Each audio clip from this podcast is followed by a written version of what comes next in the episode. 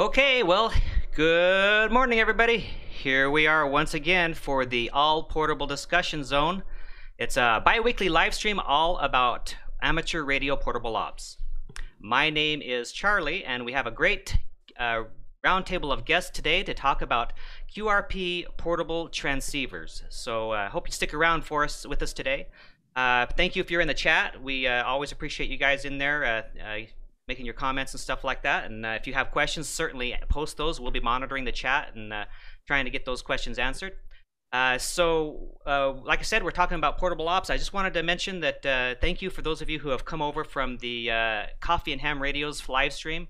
also mention that right after this live stream, in an hour and a half, there will be another live stream by by Kyle AA0Z, who'll be talking about how to create a ham radio um, dashboard using uh, uh, Node Red, and it's really interesting. I saw parts of it, and it's really interesting. So he'll be live coming up right after us, and uh, we we are doing this uh, live stream on a different day than we normally do. It's on uh, Saturday uh, because Sunday is Mother's Day, and I, I just wanted to mention that that um, we appreciate all of the women in our lives, and so we're gonna we're not gonna stream on on Sunday. We'll let you guys spend time with your family. So with that, let's go ahead and go around and uh, introduce everybody and, and uh, see who we got on the roundtable there. So uh, we'll start with Mark. Go ahead. All right. Uh, howdy, everybody. Uh, Mark Mark KG6LI. I uh, I live in the community of Temecula, California, which is also known as wine country. Um, I've been an amateur radio operator since 1974. Uh, got it in my uh, junior year of high school as part of my electronics uh, class there. I've always been a CW operator. I can count on one hand the number of sideband uh, communications I've made. So I've, I've pretty much been involved in CW all my life. Um, I, uh, I'm a retired fire captain, paramedic, uh, since 2015. Just got too old for it. The young kids were making me look bad. So I said, you guys got it. Uh, did some time with ARES, both as a uh, participant down in San Diego, and then I was also uh, the uh, EC for the Temecula Valley for a while. And uh, been in SOTA for probably about three, four years. And uh, well, that's kind of where I'm at, Charlie. Okay, cool. thanks, Mark. I appreciate you being with us. Now let's go over to Bo. Hey everybody, I'm Bo, uh, KH7FC. I'm active duty Navy. I hit 19 years um, next July or July, so in two months. Um, I do a channel um, where uh, it was mostly like off-roading and Navy type stuff. Uh, I've got into the ham radio side of doing things. I haven't done SOTA yet, but I do plan uh, actually in about a week and two days. I'm trying to hit uh, like 15 summits in like a day and a half. So uh, we'll see if that works out or not. I'm going to be filming a whole bunch of that. Um, I'm not really a QRP operator, but uh, I do operate portable a lot on Parks on the Air, and uh, that's pretty much me. Okay, cool. Thanks, Bo. Uh, real quick, Bo, what? How can people find your channel? I mean, it's down. Oh. It's, it'll be on the comments below, but, but go ahead and tell them too. Uh, right at the moment, it's just uh, labeled with my name and my call sign. So it's Bo KH7FC. And then uh, also, for those of you that don't know, uh, I grew up in Louisiana and uh, I've, I've been stationed in Virginia, uh, Hawaii, California, and now I'm back here on the eastern shore of Virginia. So. All right, uh, let's go, let's go back to Mark real quick. Mark, I I was playing Victor there and was uh, with the knobs. Did you mention how to get to get onto your channel?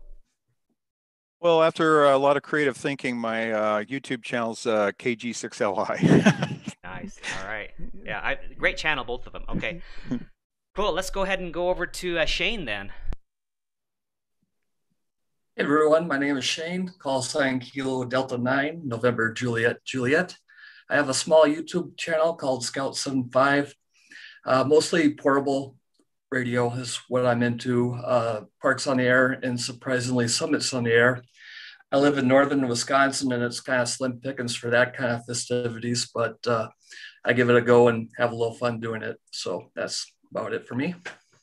Okay, thanks for being on the show, Shane. All right, Dan. Yeah, no problem.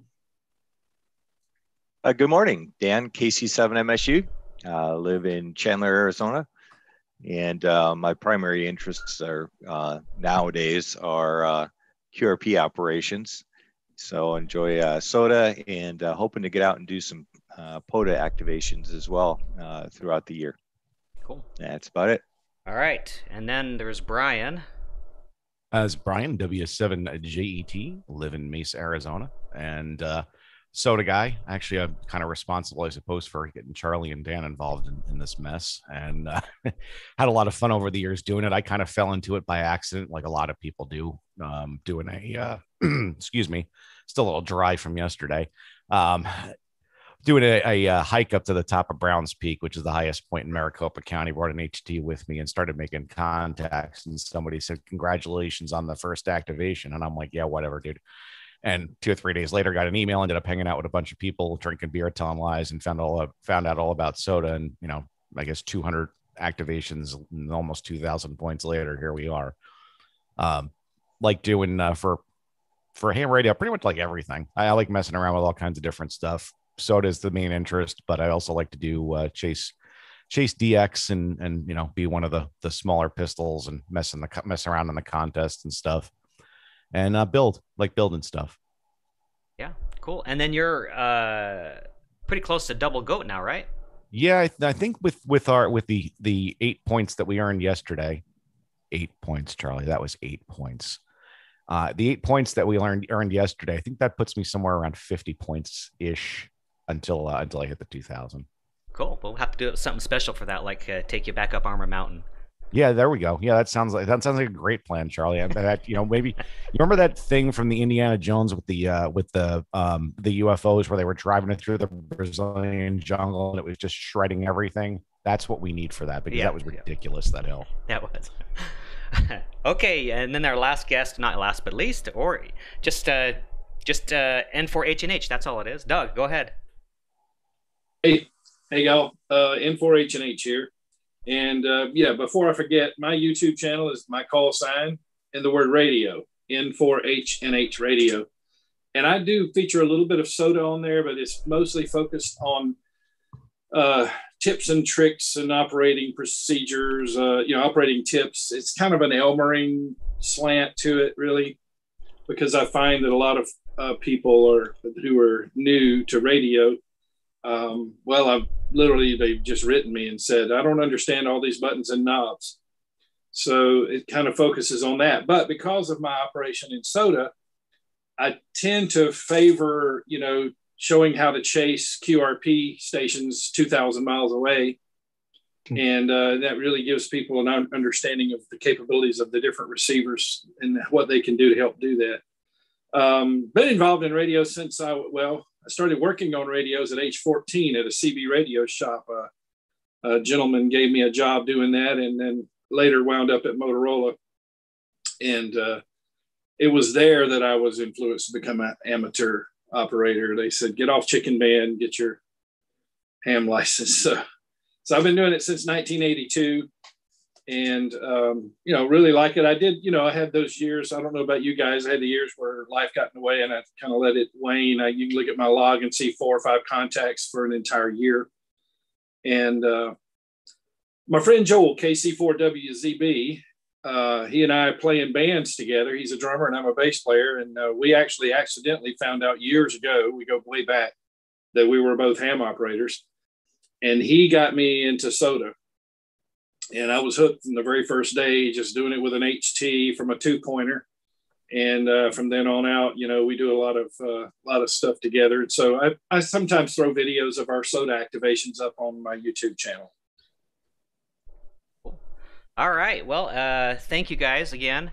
Uh, just real quick about me, I, I like Brian alluded, I uh, was looking for uh, information about Summits on the Air. I attended a club meeting, and he uh, coincidentally that that very night was uh, was presenting on how to do Summits on the Air, and so went with him on my first activation to uh, a peak called um, what, Brian? Um, uh, by Whitetail, it is. It'll come to me in a second. It'll come. It'll. Um, anyway, that hill. it and uh, from there on out, it was great. Uh, been going ever since. I really like it. Um, been doing it a lot. So I am uh, from Arizona, like the rest of the other two co-hosts, and uh, originally from Wyoming, and uh, was born and raised on a farm there. got involved. It really uh, was licensed in 2005. I was technician for quite a while, and then I, I got my general and, and, then my extra. I didn't know and still don't know a whole lot about electronics, and uh, so I'm really weak there. But I did take some uh, some uh, community college classes on electronics, so I'm I'm uh, slowly learning, but uh, nowhere near the proficiency of, of, most people. So that's me. All right. again, thanks everybody in the chat. Hi to everybody. I, I see you. I'm kind of monitoring it, and I think a few others are let's get going then. So this is a roundtable, which means that uh, we can, you know, interject at any point if anybody has questions, and we'll also take questions from the chat. But uh, Mark's going to start us off. He has some slides and, and uh, some information on some of the radios that he's used when he's went out and worked portable, and can talk a little bit about those. So go ahead, Mark.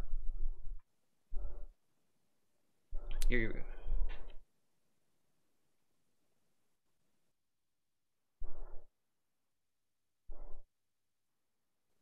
Mark, you're muted.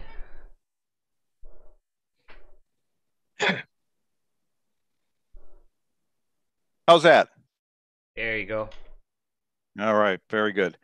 All right, so uh, let me kind of get into the reason I uh, I purchased the uh, FT817. Um, my original QRP rig uh, was a uh, Ten-Tec Argonaut, and I bought that uh, uh, somewhere around 2014. Really enjoyed doing QRP work, really got addicted to it. Um, but it, the Ten-Tec is not really built for the rigors of uh, uh, hiking. It's a beautiful rig. I still have it. In fact, uh, I did a video. Uh, I activated Borrego Mountain with it. It's it's a wonderful rig.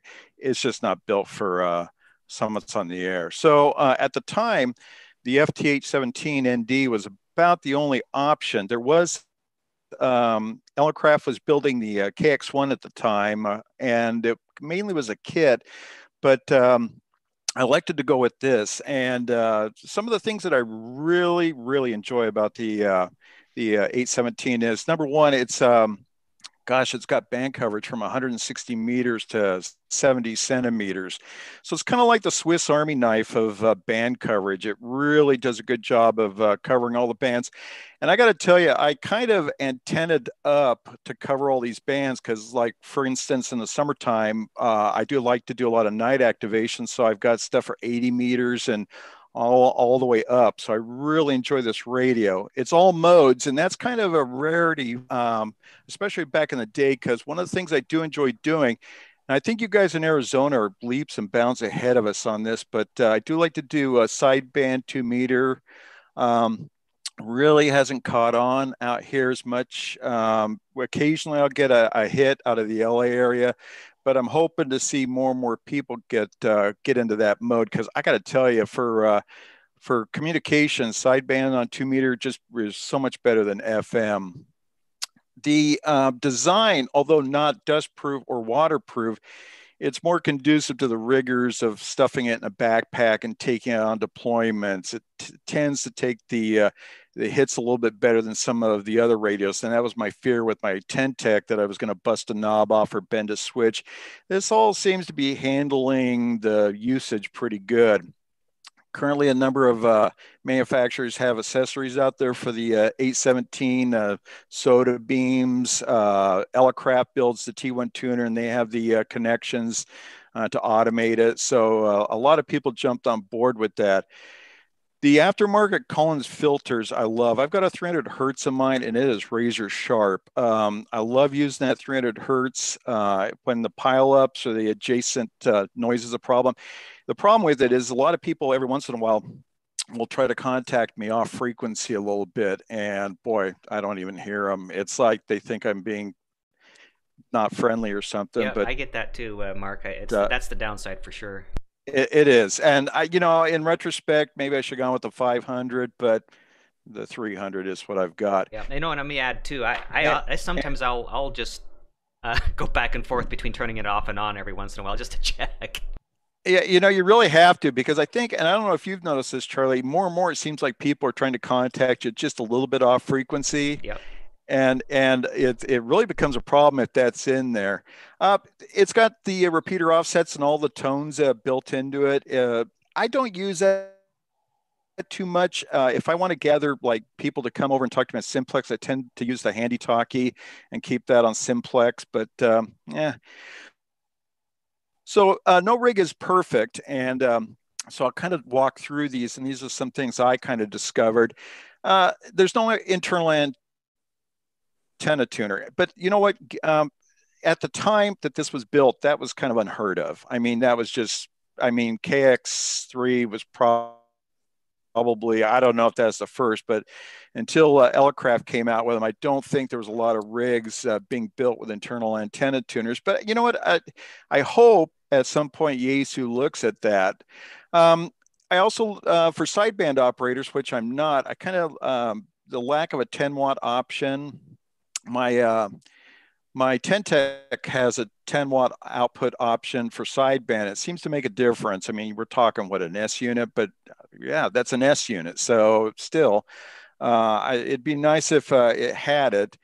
It's a little bit thirsty uh, for as far as current, uh, 450 milliamps just on receive and then 2.2 amps on 5 watts. Now, that's all relative. Now, I pack a Bioenno 4.5 amp and I have never run out of power. I've done three back-to-back summits and I've never run out of power. So, I mean, that's relative to me is, is if you're packing in the minimum amount of battery, yeah, that could be an issue. But for me, it yeah, doesn't matter limited filter operate uh, options is now I know there's a lot of aftermarket stuff coming out. SOTAbeams built uh, what is it called the laser beam and that.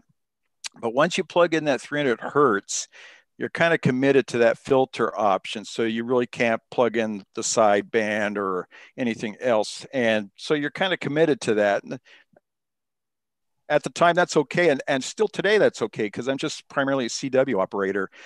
Uh, heavy compared to other rigs at 2.58 pounds. That's that's with the battery in it. And one of the first things I did is I yanked the battery out of it. And here's why I did that. I don't need it. I'm never going to run without an external battery on it. And the thought of lugging an extra weight so I can have an internal battery just operate it at half the amount of power that it normally has didn't appeal to me. So I, I took it out it just it didn't seem like a big deal. Um, no internal uh, speech processing. I bought the uh, the SOTAbeams uh, speech processor. I don't know why, because I don't do sideband, but I don't know. It seemed like the thing to do. But uh, I have used it on two meter sideband, and it does seem to add a little punch to the signal. So, uh, you know, there you go. Uh, and the display, um, the older I get, either the display is getting smaller or my eyes are going south on me, but it gets harder and harder to read. So um, I, that can be an issue. So kind of like, eh, you just got to get used to it. And then uh, uh, accessing some of the menu items can really, uh, to this day, I still in my pack carry the manual because it's like, oh my gosh, how do I get to that option? It can be real interesting at times. And you kind of look like a, a, rookie up there with the manual in your lap, but eh, it is what it is. So, kind of talking about my future plans where I'm my future plans is I'm staying with the uh, the 817ND platform for now, and the reason is because it fits my style of activation. I love to work all the HF bands with the exception of 160 meters, but I work pretty much 80 through 10, and uh, I love having that option. And I love having the option of having all modes on two meters. Uh, I think hopefully in time it'll pick up out here in California. People will start uh, maybe attuning to that, but we don't have a lot of chasers that are up uh, running up on sideband yet. Um, you know, I'm I'm going to see what um, Yaesu does with future offerings. And, uh, you know, they introduced the F, you know, they came out this thing where we're introducing a new QRP rig, boy. And I'll tell you what, every morning I was getting on the uh, internet trying to find, and then they introduced the uh, FT818. And I thought, gosh, man, why do they stay with that body style and that? Well, I looked it up and Yaesu is selling these things still as fast as they can crank them out. In fact, uh, uh just recently they've sold over 260,000 FT817s and 818s, and it's their best selling rig ever. They've sold more of these rigs than any other radio that they've uh, they've ever sold. Now, one of the options I'm looking at is just like to be able to save some weight. You know, it's you're always looking at that. Uh, the only thing that bums me out about uh, that a little bit is I hate losing all bands. I still love having the 80 through 10 meter option on HF, and so yeah. But regardless what I end up with, uh, I'm always going to try to match it with the best antenna system out there. So I'm really attuned to, uh, you know, um, trying to, to create the best system for this for success. And um, well, that's kind of where I'm at. So uh, that's my little thing there. Uh, cool. Back, well put together, Mark. And let me ask. Let me uh, just mention. Uh, I on Twitter I put out a poll uh, you, some of you may have seen it, some of you may have not. I had a response of about a hundred and well, it was over 150, about almost 175 people responded. The question was, what is your your primary rig when you go, go portable? And the list was, you know, KX2, KX3 line, or the FT817/818 line, or the uh, MTR line, or something else. And uh, surprising to me was that the FT817/818 uh, was the the primary it was one that poll. They were they were I mean a Razor ahead they were ahead of uh, KX2 and KX3 but they still came out on top. So uh, a great rig still. Uh, one I use as my primary right now even even though you know there's ups and downs just like uh, Mark said but I, I love it. It's a great rig and some point I'll I'll move to something else but that's that's what I do as well. Any other comments before we move over to Bo I'm surprised that it wasn't KX3 yeah, I am too. But it's, you know, it's only 165 people of my of people that listen to my uh, or follow my Twitter account. So who knows? You know, it would have to get two or three thousand to get a real accurate one. But yeah. regardless, there's still a lot of people out there with this rig. Mm. Well, I know I know a person using an 817 as uh, in one. Uh, no, uh, uh, Ryan WG4I who got Joel into SOTA and then Richard, I don't know if Richard's on here with us or not. If he was able to make it in one RBD, he has an 818. Yeah, I haven't. He's not in chat so far. I, I, I was possibly thinking about bringing him in, but he's not there so far. Hey, uh, uh, real quick, uh, I think Dan's asking in the chat what antenna I use for 80 meters. I use a, a um, you're going to laugh. It's a Ventenna HFP uh, vertical with the uh, 80 meter loading coil on it.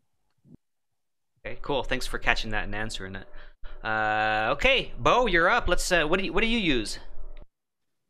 Well, first of all, I need to get a marker so that I can write all my stuff on the wall behind me to uh, go with Mark's uh, PowerPoint. But now I was going to do a PowerPoint, and then uh, you know some stuff came up, so I didn't it's do that. Good. I actually use a FT eight ninety one.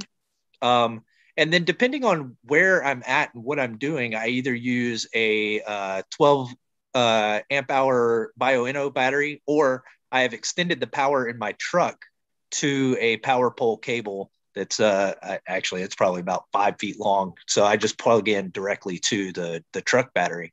Um, I also have the FT857 Delta. Uh, that is my quote unquote house uh, radio, if you will. But I do take that with me sometimes. I plan on taking that with me to the SOTA uh, thing that I'm, I mentioned earlier uh, just because if I do uh, maybe possibly get some two meter sideband stuff because uh, and I know he's not here. I haven't actually seen him uh, do any of the of the chats, but uh, Richard K4 AAE, the guy that got his goat in like eight months, who's I think he's working on three, number three right now.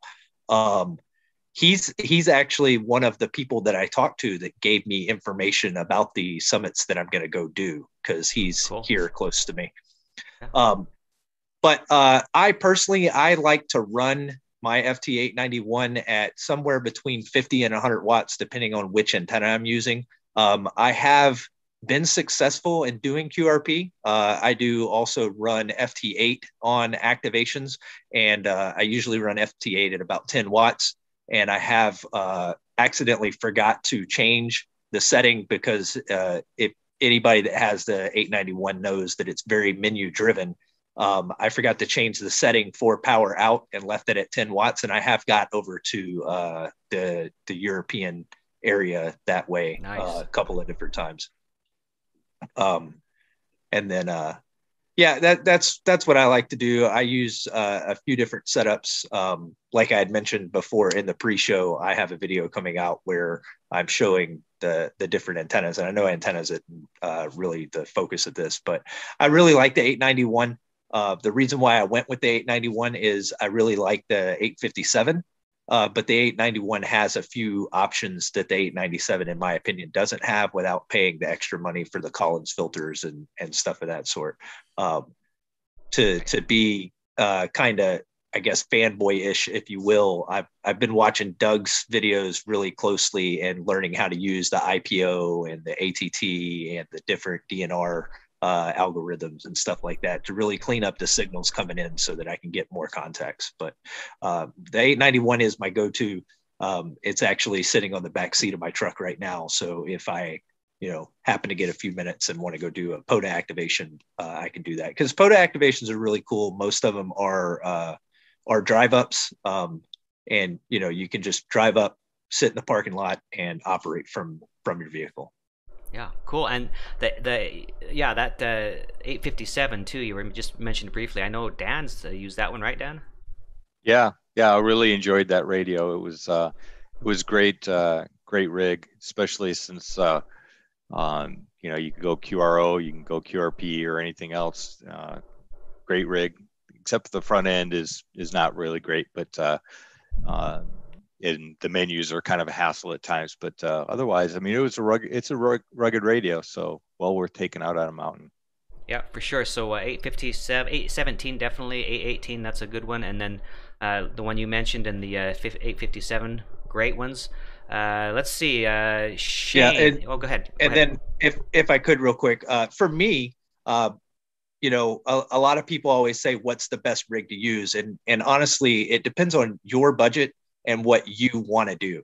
Uh, the cool thing about the 891 and the 857 Delta is if I want to run QRP, I can just run QRP. If I want to run, you know, 50 watts or 100 watts or whatever, you know, setting I want, I can, it can go anywhere from five watts all the way up to 100 watts. And, and I, for the money, that was, that was really what, uh, why I went with those two radios at the times that I bought those. Perfect. Yeah. And it's for what you do. Yeah. You're a POTA guy, right? So you can run some power. Right. Yep. yep. All right, Shane, uh, you're up next. All right. Excuse me. Let me share a quick slide deck here. I gotta figure that out. All right. For me, I went with the uh, get it going here. Yeah, I can see you. All right. I got the Xiegu X5105 uh, QRP rig. Uh, like I mentioned in the beginning, there's not a lot of SOTA activity in my area. I've never done any HF with any other operator before, so I kind of learned on the fly using YouTube mostly for picking out a radio. So without having any experience on it, I wanted to get something that was very affordable, entry level, and had everything all that I need in one little package. And being a single sideband guy, I needed something compact that would handle that. But as I grow into the hobby, I want to be able to expand. So I had to have capabilities for CW and digital as well. So well, I narrowed it down mainly because of the price and the fact that it's an all-in-one unit was this X5105. I like it a lot. It's a uh, five watt transceiver with uh, six meters besides HF. It's a solid radio. The build construction is very good. And the nice thing is it has a built-in tuner and a battery. So it's nice, compact, uh, less components, less wires, less things to forget my truck or fall on my pack. So it's kind of a simple entry level radio for an intro level guy like myself. Uh, if you look at the design is really nice and straightforward. The interface is easy to easy to use. The controls have a, a nice feel to them. The VFO knob is nice and smooth. It's very tactile where it has little stops at every setting. All the control buttons have a nice tactile feel to them. And it's a nice smooth layout. As you can see, there's not a lot of uh, anything protruding out that'll snag on bags or packs or anything like that. So it's really easy to deploy in the field. It uh, it has a very nice battery built in, long life. I've only ran it down once, and that was mostly operator error, but I always carry a little lithium backup battery with it. Uh, the the tuner itself is is phenomenal. I think it can tune a wet noodle if you want it to. So uh, that really opens up my options for for antennas. I don't have to bring a specific antenna for a specific band. I can work all the bands I want with just one random wire. A nice feature built into it is as a really good uh, SWR scanner. I've used this as my antenna analyzer when I was building a couple of speaker wire antennas. So it's it works out very well for that too. Again, if you're a new ham like myself and getting in, you don't have a lot of gear to buy, this pad doubles for some other features as well. And it has a front facing speaker, which is really nice. It looks pretty small, but uh, but the speaker works quite well. So I, I haven't had to use headphones with it, so I kind of like that. Uh, so, kind of summary, it is a uh, relatively inexpensive way for somebody to get into portable, especially if you don't have an Elmer to loan you one of their rigs. So if you want to try SOTA or POTA or any other QRP type operations, this is a pretty solid unit to experiment with. It has everything you need built in. Uh, like I keep saying, it's rugged, it's inexpensive, it's pretty quick to learn. Uh, if you want, I think it'd be a great option for just a prepper type person for emergency comms. Uh, you can run WinLink off of this JS8Call, set up an NVIS antenna for for 80 meters, and you could have some good emergency comms. Small package you can keep in your vehicle. Uh, I don't have a whole lot of negative things to say about it. That's why I kind of put my complaints in quotes. As you can see on the slide, uh, your uh, BNC connector protrudes out quite a ways. That's the only thing that's really not protected that you got to watch for, but that's pretty minor. They're easy to replace. Uh, I'm kind of following the ham radio stuff protocol of Anderson Paul Anderson Power Poles the world. I would like it if all radios had Anderson Power poles so I could have one less thing to modify, but that's that's really nitpicking there. And the battery is a little bit slow to charge. Uh, so bear that in mind if you're going to go out uh, for extended trips to make sure you have external batteries with you because you won't be charging it up. But if I can go back to my first slide, I kind of glanced over. All my kits are pretty modular, and I like to use these Osprey roll-up bags for a lot of the stuff. Uh, it, it, they're you know about the size of a football when you roll them up. And uh, in the main pocket, zipper pocket, this radio fits in perfectly. It just drops right in. Uh, covering up the radio, there's a, two zipper pockets where I'll keep like the power cord and some connectors.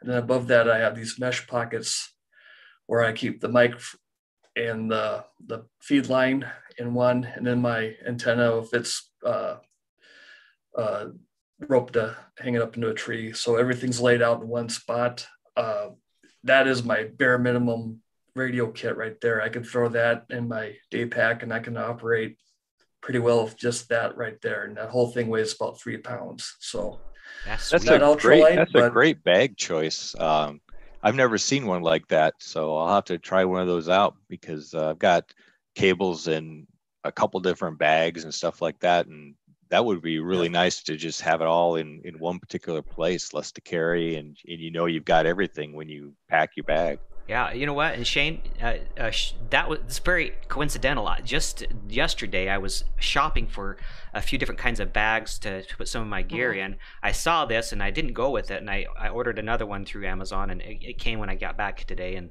or yesterday, and and uh, didn't wasn't happy with what I ordered. So I, I'm gonna take a look at that. That's a that's a good option, I guess, huh? Yeah, I really like that. I have a couple of them. Uh, it started off just for backpacking. I have, uh, you know, a couple different size packs, like most people in the backpacking. And I got one of these where I basically keep my 10 essentials and, and everything that you always have. So you're not constantly duplicating it for different packs or forgetting it. I just keep it all in one spot. If I'm with my day pack or an overnight pack or whatever, I just grab this, drop it in and that kind of expanded into my ham radio kit too. I like to keep everything organized and modular. So I have this uh, kit set up here for the QRP radio. And like Dan kind of alluded to, I have an Arrow one set up with with uh, with more connectors, different antenna options, uh, a small battery, uh, my Buddipole Mini for my solar channel or solar panel charger, all that kind of stuff. So depending on what I'm doing, I can just grab and go with whatever I need, and it's everything's has a place, and it's kind of keeps me sane. That's cool. You said Os- Osprey makes that? Yes. Okay. I don't know the exact model number, but it's uh, yeah, it's, it's an Osprey. So All right, so I have a couple more questions for you, Shane. So uh, some things that uh, you implied, and probably most people would get, but I just want to make sure that so for people that aren't are a little less experienced with the radios and that not uh, would uh, make sure they understand. So uh, you said that battery charge is kind of slow, which means to me, or uh, the assumption then is that there's an internal battery uh, for this radio. Uh, yes, so is there a capability for external as well? yeah, absolutely. It, it has an internal battery, and uh, and you can uh, it just has a DC port on the side that you can uh, you can plug in the charger, and if you got the battery going, you can kind of see right down by the antenna port.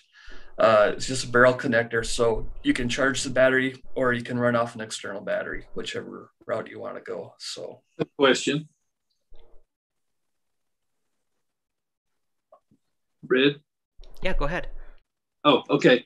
Um, I wasn't sure if I was muted. Uh, So, with uh, let me ask you: if you use an external battery, does it give you any higher power output? Like the 705 from ICOM's got the 10 watt output from an external battery, five watts with an internal. No, the battery output's the same as five watts either way. That's Okay. No, That's no, that's okay. I was just curious. Yeah. Another question I have is, uh, again, uh, this is just an assumption I'm making based on the fact that you were talking about uh, it, the capabilities of uh, it doing digital. Those digital capabilities are built into the radio, then, correct? that I don't know for sure. I'm not I'm not a uh, digital guy yet. Yeah, I know there it comes with an adapter that you got to plug into it. I can't remember the model name. It's standing around behind me somewhere, but uh, yeah, it's, no it's, problem. it's a little more to it. Okay. And the last question is, uh, if you know uh, the the the interface at the top, is that is there a uh, waterfall on that or no?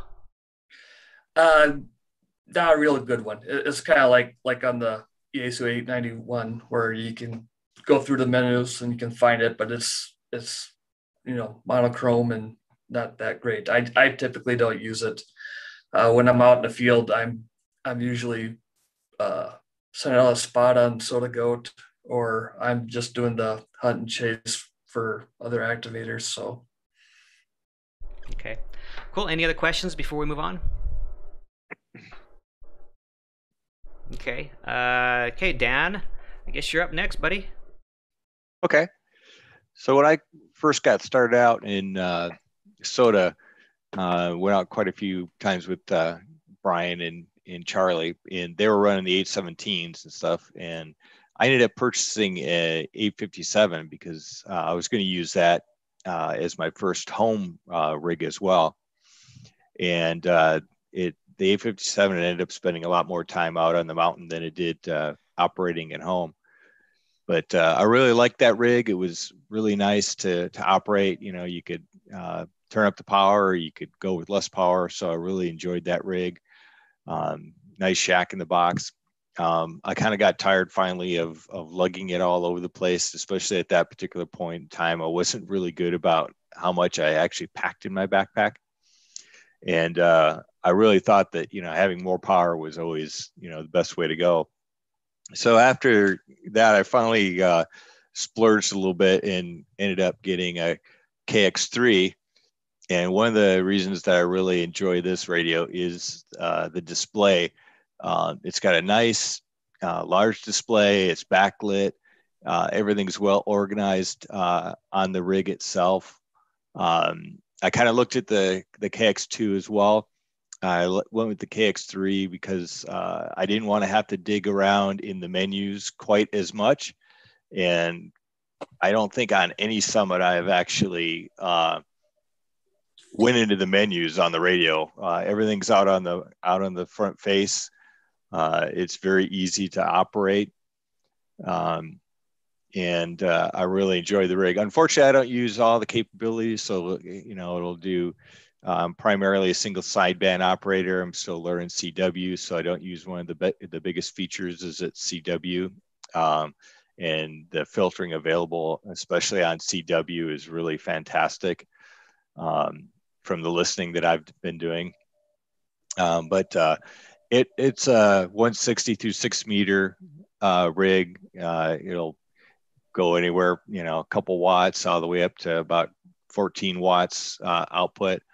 Um, sometimes I really go QRO and, and operate it uh, 12 or 13 watts, but uh, usually it's it's you know five to 10 watts somewhere in there. Even on single sideband, uh, works great. I can easily hit the East Coast, and I used to think the only way I was going to do that was with 75 watts, um, uh, you know, from a mountaintop.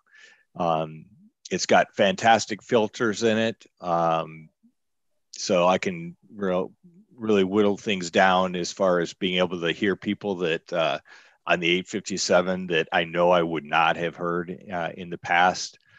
Um, as far as operating, uh, I've taken a six amp hour battery with me and I've operated all weekend long, you know, five, six summits and never had an issue uh, uh, operating that way. Um, the nice thing is, is a whole lot uh, lighter than what my 857 was, uh, about 18 ounces. It's got a nice small package, um, and there's a lot of aftermarket uh, things available for it as far as you know, uh, extra protection, side rails, uh, um, extra uh, fins and things to keep the radio cool. I've never had any issues with with any of that stuff. Um, it even comes with a nice uh, small pack that uh, uh, a lot of folks don't like to take out on the mountain, but it works very well for me. Uh, I can store the the mic and all the battery accessories, etc., in there, and uh, it's it's pretty nice and compact. Um, see what else about it.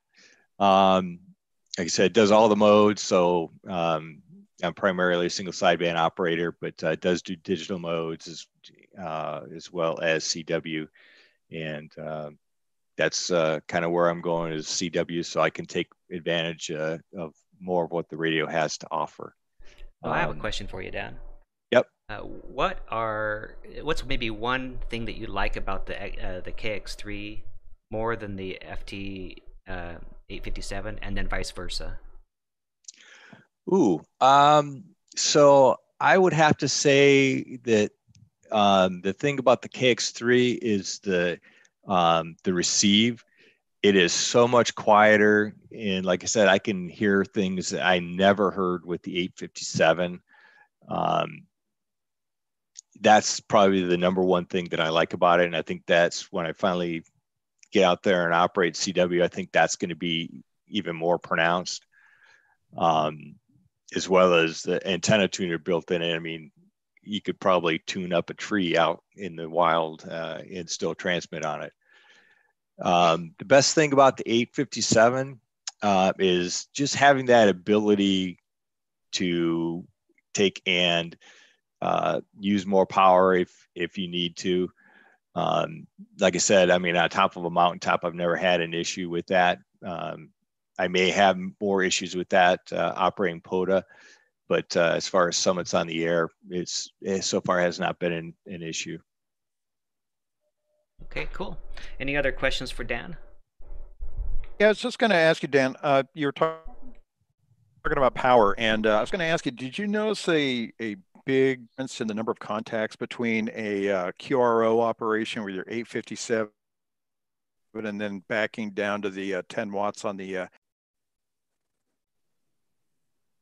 uh, no, actually, I think that my QSO count has remained the same, or in some cases was even better from particular mountains, um, just because of the receive capability. I mean, it's night and day difference. Uh, I mean, I've even taken my 991 and the KX3 out onto a mountain and gone back and forth between them, And even between those two radios, and especially when you consider the the vintage of the KX3 compared to like a 991, uh, it, it's amazing the receive capability. And, then I know uh, you and Charlie have gone up on uh, some sites in Arizona there that have like uh, communications facilities. Does the KX3 have pretty good rejection as far as uh, a lot of RF on these peaks? Yeah, I've never had a single issue uh, with RF uh, operating this particular rig. Now, the one thing that I don't have in this, I mean, I've got all the filters in there, but uh, I don't have, for example, like the two meter. And I'd like to try that out just to see if the two meter option uh, has any issues with uh, RF interference on some of these mountaintops. But as far as the HF bands, I've never experienced any issues. Okay. Uh, anything else before we go over to Brian? I know. All right, Brian, you're up, buddy.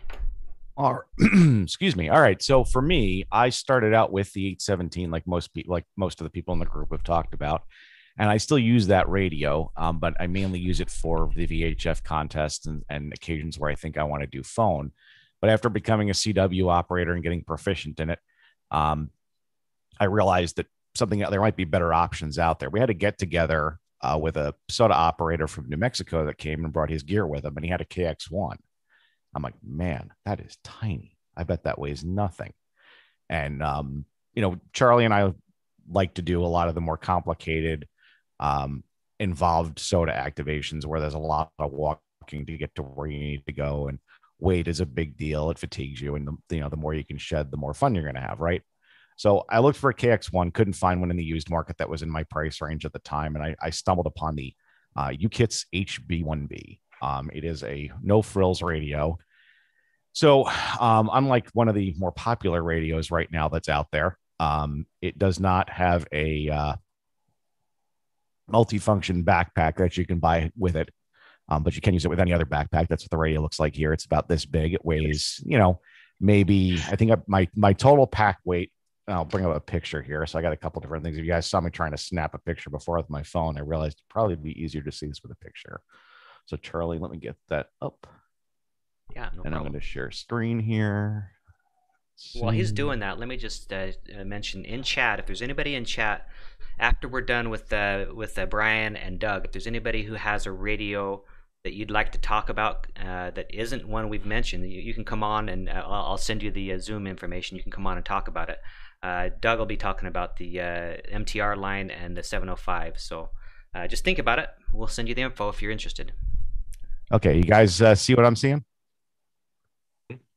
Yes. Okay, so that is what that is right there. That is the uh, um, special pack that I bought for it off of eBay. What it is is a cheap Chinese um, first aid kit that's bright orange. So if I drop it, I can find it.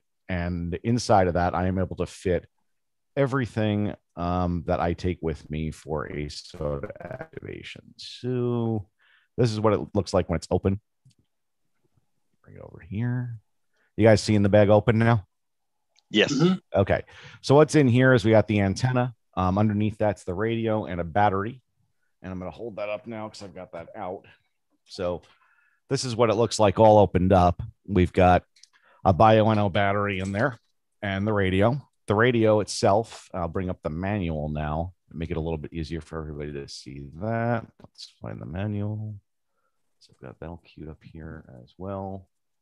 So this is the manual for the YouKits HB1B. It is two pages. It's a very simple radio. Um, it puts out uh, four watts with a uh, internal battery, or with uh, 13.8 volts DC supplied, as I've heard with other radios. Um, it still puts out only four four to five watts. It's CW only. It has no internal speaker. Um, it has no wireless LAN. It has no SD card. It has no internal GPS with GPS logger. Um, it has no live band scope with waterfall. It just has a little display on it, as we can see here. I can turn it on for y'all. Wait a minute, Brian. Are you are you uh are you digging on a certain other radio? I, I'm just I'm just comparing what two hundred and fifty dollars will do for you, and that's about what I paid for this. It's a used radio. Um, we've got it'll tell me what mode I'm in, what VFO I'm in. Uh, the current power on this radio with the internal battery is 11.7 volts. It's got an S meter and a power meter. It does have an internal keyer, which is nice. So when you want to get uh, picked up by the RBN gate, I can just keep pushing the CQ set button and it'll CQ away at uh, whatever speed I have it set at. There's no actual way to know what speed you're at. You have to kind of do it by ear and you set it by using either the left or right paddle on the uh, CW key, which plugs in right about here um, on the bottom. And I magnet to the side of the radio. It's a metal box. The radio is pretty durable. Um, I've had it for about five years now, and I think I've probably got close to 2,000 QSOs on it. It has sustained some battle damage throughout the time that I've been operating these. Um, the knobs on here, the the rheostats inside are plastic with a small little piece of um, metal that goes over the top, and they do loosen up over time and stop working. So I ended up replacing one of them with a um, much more robust one with a jam nut on it, and this is the volume. Um, this I have one for this side here also that's ready to go when it fails finally, and I'll replace that. Um, support for the radio is actually pretty good, but the support you're going to get is an email that'll occur usually 24 to 36 hours after you send it because I think it's going to China. Um, and then you have to go through the Google Translate process of understanding what they're trying to convey to you based on the question that you sent them that they put through some form of translate on their end. So there might be a little bit of back and forth. And when I had to figure out what the uh, values were for these pots when I ordered them, um, that was a little bit of back and forth. And then um, I had a in in the aviation business we call it stupid pilot tricks, and that's when we do something dumb that causes a problem. So I had a stupid amateur radio operator trick with this, where one day I wasn't paying attention, and the top here is for the external power and the bottom here is for the charger for the internal batteries. Well, I made the mistake one day of plugging the charger into the external power. The radio did not like that. There is an internal fuse on the board, and that internal fuse blew. So now I had to find out what the value was of that fuse and what I needed to buy to fix it, and then whatever other testing I needed to do to figure out how to get the radio fixed again. Fortunately, it wasn't. It was like a two dollar part that I think I got from DigiKey, and soldered it in. And I think I bought a quantity of three or four. So I have a little baggie with extra parts, got it back working again, and it still works fine. Other thing that happens periodically is the BNC connector will loosen up and it'll detach itself from the board and I've had to resolder it. In fact, I was doing Mingus Mountain last summer and it broke on Mingus Mountain. I have a buddy that lives not too far from there and uh, stopped by his place and resoldered it and then headed over to the next mountain and did the next mountain. So, um, all in all, the radio is for the for what you for what I've paid for it and for what I've gotten out of it, the radio has far exceeded my expectations. Are you going to win a contest with it? No, not going to happen. It's it'll it'll overload. Um, it does a pretty good job when Charlie is calling CQ about 25 or 30 feet away from you, or Dan is doing the same thing on phone. It does a pretty good job of picking up those transmissions as well. Surprisingly, it's actually been pretty good on heavy RF mountains. The only band I've noticed the filtering on it isn't really good is 30 meters. Um, if there is a lot of microwave on top of one of these peaks and it's on 30 meters, it does a pretty good job of hearing that. Um, in fact, it makes pretty much pretty much makes 30 meters almost useless. So there's a question Um, in the chat, Brian. Sure. Uh, how will the how will the switches hold up? How well did the, the, do the switches hold up? Oh, the, well, the so the meaning um the bu- the push buttons or the the, red ones. knobs. Is, I think he's talking about the red buttons. The red buttons have worked just fine. I haven't had to do anything with them at all. In fact, they they do what it's supposed to. Actually, you know, what? let me unshare the screen here so I can you guys can all see me again. Um, hold on. While you're doing that, let me ask real quick. Uh, okay, go ahead, Brian. Okay, sorry, I'm back. Um, so I got the um the other thing about the radio is because it's a metal case and it's dark, it does not like heat. Um, I was actually in San Diego with work with work, and I had a fairly long layover, and I ran up on on Cowles Mountain, activate Cowles Mountain with it, and I had it in a black backpack in the in the backpack, and when I got up on top, the radio was really really hot, and the PL, PLL would not lock. Um, I had to actually stick it inside of something and cool it down, and when I got it cooled down, it stayed on long enough for me to make a couple of contacts, and then it stopped again because it got warm and the PLL circuit unlocked that's the only time it's ever happened. Um, I actually went back to the hotel, threw it in the refrigerator in the hotel for a couple hours, and then plugged it back into the battery, and it worked fine after that. So that's the only the only other uh, oddity I've noticed with it. But otherwise, the, the, the radio is, has been very good um, for what I've for what I've wanted to get out of it. I really enjoy doing activations um, in a minimalist way. Not that I'm a, I'm a minimalist by any stretch of the imagination, as some of you guys have seen my shack and other gear that I have, especially when I do the VHF contests. Uh, but for the actual activations, um, I'm doing a lot with not a lot. I've I easily get 25, 30 contacts as long as there's something going on with the band and the antenna doesn't malfunction. Um, and uh, you know, it, it it just works. That's really the um the fun part about it. You're, I'm doing CW with it. The radio works like it's supposed to, and um, it's never really it's never let me down. And I said it's super light and it's super small. How's uh I've I've never paid attention to the display on that when we've done a SOTA together, but how's the display in the in like in the sunlight and stuff like that? Is it still easy to read or Yeah. not really? Yeah, it's actually very easy to read. Um, the only it's like with those displays, the only thing you got to remember is if you're wearing polarized sunglasses, it's you can't read it with a with polarized sunglasses on. That's about the only problem with it because of the the polarization filter in the display as well. Um, but otherwise, the display is perfectly. It's very easy to read. Great. Cool. Uh, you mentioned it was around two hundred fifty dollars. Is that new or did you buy that used? Um, they, they seem to be running about 250 new. I think I at the time when I got it, it was fairly new, and I paid like two and a quarter for it. I had at the time I had two 817s because I was having fun messing around with the uh, the sideband satellites, and they had kind of started dwindling off. And I had an oppor- somebody was in our local group here, QNG, was looking for an 817, so I sold the second one to him.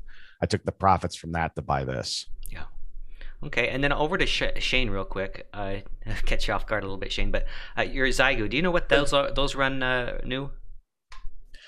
I think it's around uh, 550 to 600. Okay.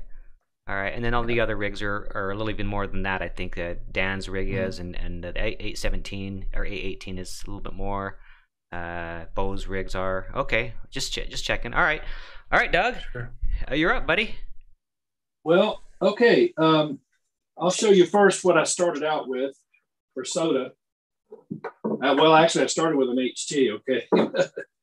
um, Yeah, this and we'll be talking about HTs right after you're done. So just keep that in mind, other guys. We'll we'll talk a little bit about what HTs you've used. Go ahead, Doug. Sorry. so the FT891, this was my first uh, SOTA radio, and um, I, I still use it from time to time. As a matter of fact, I got it out to shoot a video in the last week or so, and I was working CW with it. It's just such a fantastic CW receiver that I almost don't mind the five pounds. I, might, I think I might take it in the backpack even again, but um, and then I, I power it with this uh, either this three amp hour Bioenno uh, LiFePO4, which what I like about these is they have their own built-in protection. The battery will shut down when it reaches the point of danger where the battery could be damaged from a discharge. I also power it with this, a LiPo uh, battery, and that's also 3,000 milliamp hours, so three amp hours, and you know a little better profile in my in my backpack. This, um, this is something that I've just recently started using. Hey, uh, a quick question about about how much time do you actually get out of those small batteries? Well, okay, yeah, I'm glad you asked that. I was I was going to say on the three amp hour, this radio draws one amp on receive, and on the small uh, battery on the three amp hour, I've I've done 45 to 50 um, sideband contacts with it. I have a six amp version of the Bioenno that's just twice the size, and um, I've gotten about like 102 out of it, which you know you just got to think about conservation. You only need four contacts but but at the same time those of you who activate know that we don't want to cut our chasers short either so i i never have a problem getting the four. It's you know but i i don't want to cut the chasers short so i might do 45 or 50 just because there's that many chasers out there. But you know that's the trade-off. It's you know if but if you're if you know if you want to try to get in two summits in the same day without a second battery then you you're going to have to make a tough choice of uh you know cutting it short to maybe 20 uh, contacts 20 25 contacts per summit but the the radio itself with those rails on it um i guess you saw the rails the radio itself with the rails is five pounds, and that's including the microphone. yeah, the way I carry it, um, let me disconnect from the battery a second. I carry it in a Sea to Summit waterproof bag. And what I do to keep the microphone from scuffing the radio or vice versa is I always want to carry extra socks anyway. So I stuff the microphone down into a pair of spare socks. And then when it goes in the bag, you know, it just goes in like that. And that keeps the microphone from getting scratched or scratching the radio. So if you don't mind the weight, this is the ultimate SOTA radio, in my opinion. It just hears, it's got a three kilohertz crystal roofing filter in it. So it does pretty well around tower sites too. It hears very well. It's just phenomenal CW radio. And as far as power, I have been out there on situations where, you know, I bushwhacked up a mountain, get up there, get all set up, and there's a contest going on. And uh, I won't kid you, I used the full 100 watts. Uh, now, normally I only run 45 watts with it. Uh, and, and I'll tell you why that is. Uh, those of you who do CW, you kind of know this. Um, power spectral density. You're going to get a little more. You get you get more. Uh, as a friend mine says, water per dollar. You get a little bit more uh, efficiency out of CW. A good bit more efficiency. In fact, just some round numbers, uh, some estimates I've heard thrown around in the uh, industry. It takes about 45 watts of sideband to equal five watts of CW. And again, it has to do with something called power spectral density. And so uh, only when I need to, I will run that thing up to 100 watts when I'm dealing with contesters. And when there's contesters out there, a lot of times we can't really find a place to spot. So we have a method, you guys, I don't know if you use this term or not, but hunt and pounce. You know, we'll just say, okay, fine. If I can't beat them, I'll join them and I'll just go chase contesters, and it might be Czechoslovakia or wherever. Uh, but that's where the power does come in handy. But yeah, you know, I, I made goat with that radio. Used it for three years, so even well past goat. Um, and then uh, December, I decided I wanted to scale down to uh, a lighter loadout. So I got this. Now the clipboard is a KC4WZB's idea. Um, I've got Velcro, so the radio Velcros onto this uh, clipboard. And this is the Mountain Topper MTR4B version 2, uh, which they've just enhanced it a little bit. It's got a built-in SWR meter and a power meter. Um, I have a Pico paddle. I got one of the last ones before they quit making them. And I've experimented with different headphones because this radio, uh, and by the way, this entire kit, let me show you what it travels in. And I wanted to mention Kyle. Speaking of Kyle, Kyle sent this to me. He 3D printed a snap on cover to protect the radio while it's in the little case here that I carry it in. So I carry it in this uh, case I got off of Amazon. All the cables go up here in the top. The radio, now this is one of those where you cut out the little squares to fit what you want. So the radio goes here. This is my recorder in case I want to record my contacts. A backup nine volt battery. It'll little re, it'll give you uh, about two and a half, three watts off of that. My Morse paddle goes in this little slot here. And uh, this entire rig, other than the clipboard and the battery, is 1.04 pounds versus the five pounds of the 891. So, uh, you know, when I'm just not feeling up to haul, hauling the 891, I go with this. And I've used this mostly recently. Now, it doesn't have a volume control. So either you want to get some earbuds that have an, in, an inline volume control, or I, I bought, uh, Joel showed me what he was using an Anchor Anker Mini, I think it's called something like that. Just a sp- portable speaker that's uh, powered and um, you can plug that in. But honestly, these $5 earbuds from Walmart, I have found to be perfect. um, they give, and honestly, you don't even need a volume control. They just, they're just the right volume. Can I, let and, me just uh, uh, you know, ask you something here, Doug, real quick. Let me inter- interject here real quick because if I don't, I'll forget. First of all, I also want to shout out to to, to Kyle because he made one for me too. So Kyle's a good man. Uh, yeah, isn't that cool? Yeah. And he I'm in red. I you know to yeah. match the the radio. I don't know if you guys can see, but there's what the display looks like. And uh, now you know, like like we mentioned before on SOTA, you don't necessarily want to have the tightest CW filter Uh, when I'm chasing, I do. I, I, mean, if you watch my YouTube channel, you're going to see me chasing these QRP stations in Washington and Oregon, and uh, with a wire antenna. But I'll narrow down to 50 hertz on my uh, IF. But the uh, you know when you're the activator, you're you don't want to miss the station that might be 100 hertz off frequency, uh, or you know 200 even. So, uh, but now I wish this had a little bit tighter filtering, to be honest, because I can. It's very high pitched and usually not a problem, but I can hear people uh, about 1K away, but especially 500 away. So I, I wish there was a, a little bit of an enhancement in that give me the ability to maybe narrow down to, to a good a good steep 500K filter. That seems to be a really good uh, place to land with these. But uh, yeah, the MTR 4B, I think I think these are I forget the price now. Um, I'm going to say somewhere in the $400 range, maybe 359, 379. Um, it only does four bands, but it does the money bands, in my opinion. Well, there is one missing that I wish it had, and that is 60 meters. But it does uh, 20, 30, 40, and 80. And, um, you know, but here in the Southeast, we get a lot of mileage out of 60 meters because we have friends where, well, you know, you know how we got the 60 meter band. It was argued uh, because we have to share it with the government. And the reason we got the five little pieces of it we got, it was argued that it's a great band for emergency operation because it fits that in between range where 40 is is you know um, skipping over everybody's head and 80 is too short.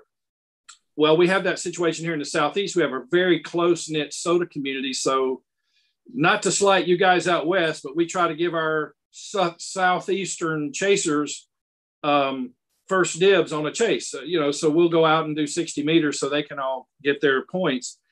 And I wish it would do 60 meters, but it does 80, and that during the daytime that will help. That does okay um, for the short range. And I, you know, the antenna I carry is the. I think you had him on, or I know you did, but I, I carry the NY4G. Um, yeah, Ariel's Ariel. Ariel's Ariel, we call it. Yeah, he doesn't call it that, but we do the NY4G end-fed half-wave. This thing is fabulous. The trans the matching unit is built in. He's he's done extensive research. This thing is amazing. 10, 15, 20, and 40 without touching anything. Uh, but I mine has this little clip here. Uh, you see at Black Anderson. If I unclip that Black Anderson, then I do 30 meters. Um, he's also got an option where you can do 17 the same way. And then I've got the the 80 meter extension. And uh, so when I get a text from a buddy that says, "Hey, I need that. I need that for a complete. Can you get on 80?" Because he's, you know, 120 miles away. Then I'll stick that thing on there. And uh, so I've had a lot of fun with this, and and it's just amazing what you can do, you know, with five uh, watts. I haven't had the pleasure of doing it yet, but Joel KC4WZB with his MTR 5B uh, worked uh, ZL1BYZ at 8,700 miles from Wildcat Mountain um, a year and a half or so ago. And then just recently, as a matter of fact, Red, you were with us that day. Richard, N1RBD. Yes. With his QCX Mini. He's got a fleet of those QCX Minis. Fine little radio, great little kit build. And uh, they even come with a, a TCXO option. So it'll stay rock solid on frequency. It's got a calibration procedure. You don't even have to have a service monitor to get it dead on and uh, they're about 80 bucks, I think, for a kit. Richard's got a fleet of those, and he worked also worked New, New Zealand at 8,700 miles yeah. from uh, Bald, and Red was with us on yeah, that trip. Yeah, let me just uh, mention a couple things on that too. One, we were talking about the QCX right now in the chat room, and I'm looking for somebody to hop into this meeting to talk about that because Richard isn't here. We were hoping Richard would come and talk about it, but he's not around. So yeah, he's doing an Islands on the Air right now, right. and he was hoping to have uh, a signal, but I guess he he does not. But right, and the other now, thing I wanted to mention was that uh, he that was his very first contact using the QCX Mini was that New Zealand contact. So he was just jumping out. It was you know hopping on top of that log in, in delight. yeah, that was his. Uh, that well, that was his 17. Each one of them is one band, and that was the 17 meter when it was his first contact with it. Um, he has actually some others that he's made some contacts with, but that was the debut of the 17 meter one, and uh, and he was excited to be able to uh, to make that distance um, on. Uh, I think he told me he was at about four watts with that. So four watts for 8,700 miles. I mean, I you know I'll take that any day.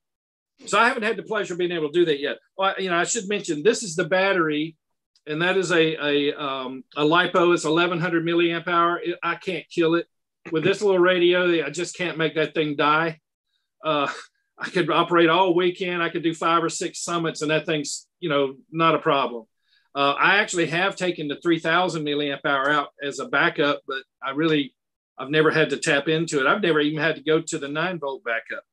So th- this is great. And if you like CW, and if you're not in the CW yet, uh, well, carrying a backpack with a five pound radio and the rest of the gear for a while will will, will motivate you. Because uh, I was rusty at CW. I hadn't done it since my old days of when we had to get it for our exams. And although I love CW, that was my favorite thing to do when I first got started. And then you know life got in the way, but this motivated me to get back into CW and uh, and you, if you're thinking, if you're if you've not activated with CW yet, and you're thinking, well, yeah, but it seems like it'll be complicated. I don't know about you guys. I think it's easier to pick out, you know, the last two letters that are holding over from the pile up and say, you know, dotty dotty dotty diddy dum dum diddy, you know, and you know that everybody's going to stand by and wait for the person that's a, that's got a CD in their call. I find that a little easier to pick out because of the different pitches of the CW as opposed to trying to pick somebody's voice out. So uh, I'm going to be honest with you. I was not expecting it to be that way when I got uh, it, Joel motivated me to do it because I watched him do it his first day, and he said, "Oh, dude, this is all I want to do from now on." And speaking of Joel, since he is not with us, I should mention his new favorite radio since this is about transceivers. He's got the ICOM IC705, and he's not looking back. I mean, Joel's used them all. He's got an HB1B, although I got to admit, his on the very first day out, it smoked, and he hasn't gotten it fixed yet. Um, but he's got um, 857D that he, that he started with. He's got KX3, um, and he's got the MTR5B Mountain Topper, but he's gotten the IC705. And uh, I think he's got it down to a nice little pouch. And it's a little over two pounds, maybe two and a half pounds weight uh, with everything he needs, but the except the antenna, I think. Uh, yeah, not with not including the antenna, but including its internal battery and uh, he is loving that thing. I mean, you got you got a waterfall, you got uh, every band and mode, and it'll do 10 watts if you use an external battery. So he's really liking that. And I featured it. Um, there was a video I shot from my YouTube channel. Joel took video from his end. I took video from my end, so you can you can see and hear both sides of our conversation. So you get to hear what I sounded like to him, and then you get to hear what he sounded like to me. And so the 705 may be a game changer for SOTA, uh, I, I, think, but you know, I still like to be able to carry, you know, yeah, you're limited four bands on this MTR 4B, but at least there are four bands that I think get you the most mileage. And to be honest with you, I, I probably do more 30 meters than anything else now uh, with this radio. And speaking of tower sites, yes, uh, you know, the MTR is an SDR. It's going to start struggle a little bit if you got heavy RF around. Um, if I know that I'm going to something that's got a heavy RF, I usually will take the 891 because it can it can hear just about any time, anywhere.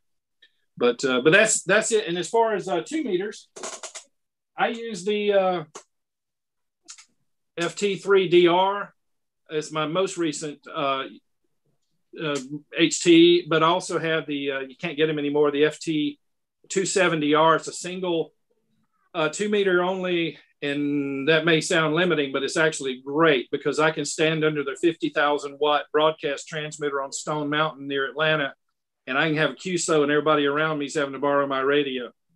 So it's got a nice tight front end, but this one's not bad. Um, it is an SDR, but it's got an option. If you go to narrow FM, it switches it to super heterodyne, and then it can also hear around tower sites and plus it's got APRS and all that. And the antenna is the Diamond SRH770S. And if you're not familiar with this antenna, let me tell you a little something. That is the prototype.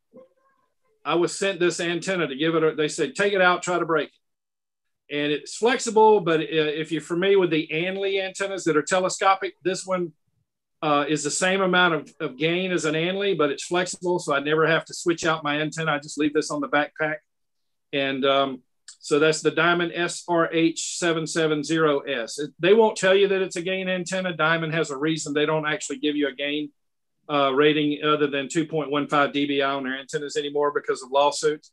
But this this bad boy will get you there. In fact, it rivals our Yagi that we carry sometimes.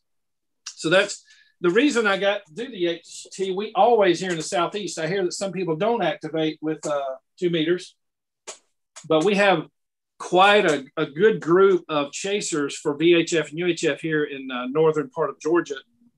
Mm, and I'm a little bit responsible for that because my brother got his ticket and the next day I had him on a mountain.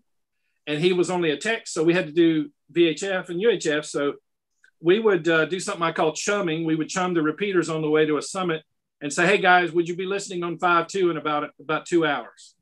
And uh, so we always try to get our first contacts. Or he had to, had to get his anyway, but I would do it with him. We'd get our con- first contacts on two meters, and then he would keep doing two meters. I would switch to HF. And so when Wayne got to, by the time he got to 600 points, um, he had passed general, and Pat, red nose Pat, we were at a, a, a a small ham fest we call Tech Fest, and Pat said, "Well, Wayne, don't don't quit. Go all the way to goat with the two meters. It'll be a novel thing to do. Not that he's the only one to do it, but it's a it's a small club. So um, that's our that's our that's kind of our modus operandi. We always we chum on the, even on the way up the mountain. We start chatting with guys on five two, and then when we get up the mountain, we make those contacts, and then we switch to uh, HF. Okay, that's cool. uh, what I have. Great. I know. Uh, I really appreciate you coming on, Doug, and uh, that was great. Good information. All right, guys. So it looks like we have. I got 9:16 here. We got to end at 9:30 uh, my time so that we can get uh, go over to uh, Kyle's uh, Node Red live stream. So let's do this. I we we need to talk about the HTs. Doug's talked about his already.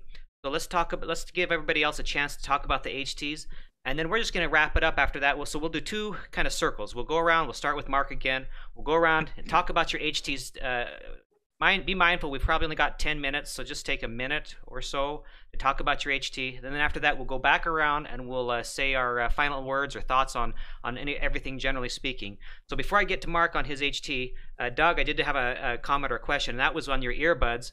I have an MTR 3B, and uh, I tried the inline uh, inline uh, volume and didn't work that that well. And I, I, just same as you, just a cheap old pair of uh, of earbuds is, is pretty much it. I, I know people who have uh, have used earbuds in the MTR 3B, and there's uh, there's a connection issue on some of them, but but yeah, that's I, I I just you know. Well, you know, you know the problem we have now is when you go shop for earbuds with an inline volume, they're all the digital kind. So they, they're just telling the phone to turn up or turn down. They don't think about that we need an analog, but I happen to have an old analog slider control. Uh, so it's just a, you know, a potentiometer and that works. But impedance, guys, you know, what you're going to find with earbuds is one impedance is different than the other. So this earbud's louder than that earbud. Yep. And these cheap ones for five bucks from Walmart, I mean, they come in a little bitty cardboard thing packed in there. I have found them to be the perfect volume. I don't really need to volume up or down. Yep, yep. All right, great. Okay, Mark, what you got? Well, uh, the uh, two meter uh, handheld I'm using right now is the uh, FT1D, and uh, I like it for a couple reasons. Number one, uh, I never really thought I would ever spot using APRS until recently, and some of the peaks around the Orange County, Riverside, San Diego, they they show that they have Verizon coverage and cell coverage. They don't. It's it's good for certain areas. So recently I had to uh, spot using APRS. Now, that being said, what I'd recommend is if you buy a, a, a uh, HT with APRS and you intend to use it for spotting, every once in a while, regardless of if you have phone spotting, use the APRS just to stay in practice. Because I got up on this peak and all of a sudden I had no cell service and I had no way to spot. And it took me a half hour reading through the manual up there to figure out how to get this FT1D to fire off script again. So um, the other thing I would uh, recommend if you're going to use uh, heavily use your HT for uh, for this, carry a spare battery because I consider my HT part of my survival circle kind of and.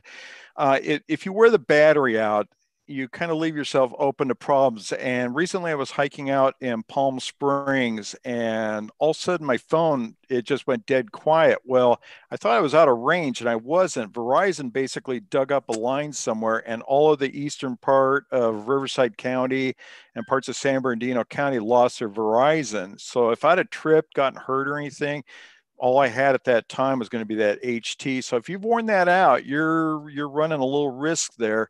And uh, so I always carry a spare charge backed up battery if I plan on using my HT a lot. But those are the two things I really like APRS for spotting if I need it, and I like having a spare battery so that I'm always hiking with a uh, a second wave.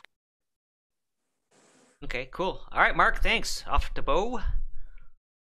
Uh, I have one of the Baofangs or Biofangs, whatever, uh, UV5Rs. I haven't used it in quite some time. I also have uh, the FT60R.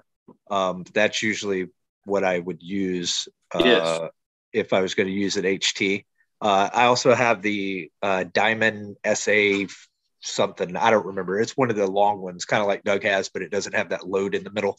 Um, and it's it's a really nice HT. But out here on the eastern shore of Virginia, uh, there's not a whole lot of two meter activity, so I don't really use it that much. Okay, okay, good to know. Thank you. All right, uh, let's go to Shane. Yeah, I uh, usually carry the FT3 3DR with me. Uh, just like Bo, there's not a whole lot of activity around my area, so it's basically just on my uh, backpack strap for looks. I do like Mark pointed out, I do try to post our self spot using APRS for the same reasons. It's it's a use it or lose it type stuff. So I like to keep the skill set up, or else you got to be like the TAC prepper and carry a laminated note on everything, which I think is a, probably a good idea as well. Uh, I like to go with uh, the BNC connectors, put the adapter on. I typically go off the ham signal uh, was it the I'm blanking, but the the ham stick, whatever it is, and then I also carry a uh, roll up J pole that I can throw up into a tree and hook onto that as well. I believe that's a signal stuff. There you go, signal stuff, signal stick. Thank you. Yeah. Yep. I should. And if I was paying attention, I did have my notes written down, but you know, I'm not very good at this yet. So no problem, doing good. But yeah, that's about it for me. All right. Uh, let's see who's next. Is it Dan? Uh, I guess so. Uh, so I've got a one of the Kenwoods, uh, the D72As. Uh, really like this radio. I bought it for the uh, APRS, um, and I've only sent one message. In uh, I was uh, thinking just while Mark was talking about his, I need to spend more time actually sending APRS out of mine, uh, doing spots, etc., because it's been a long time since I've actually sent a message. so um, it's kind of hard to remember, and these are kind of complicated. Um, also, recently uh, I bought one of the one of the Alincos, the uh, DJ G7s, uh, because I wanted to try some 1200 megahertz uh, operations as well. And uh, I'll still carry the the Kenwood as well, just because it does have the APRS in it. So I'll, i guess I'll be adding a little bit of weight to my pack. But uh, looking forward to getting this guy out onto the mountain soon. As soon as I get a good antenna for it, I'm still waiting for uh, for that to arrive. Yeah, cool. All right, Brian. Muted. Muted. I got the big warning. All right, can you all hear me now? You should be able to. Okay, so I carry the D72A as well. I have added a um, BNC connector to the top of mine, just an adapter to screw onto the SMA so I can swap the antennas on it fast to get over to the um, uh, to the um, roll up J pole that I use up on top of the hills, which is my primary uh, antenna mountaintop. It's actually worked really well. In fact, I think we we proved that it actually works better than the beam in some cases.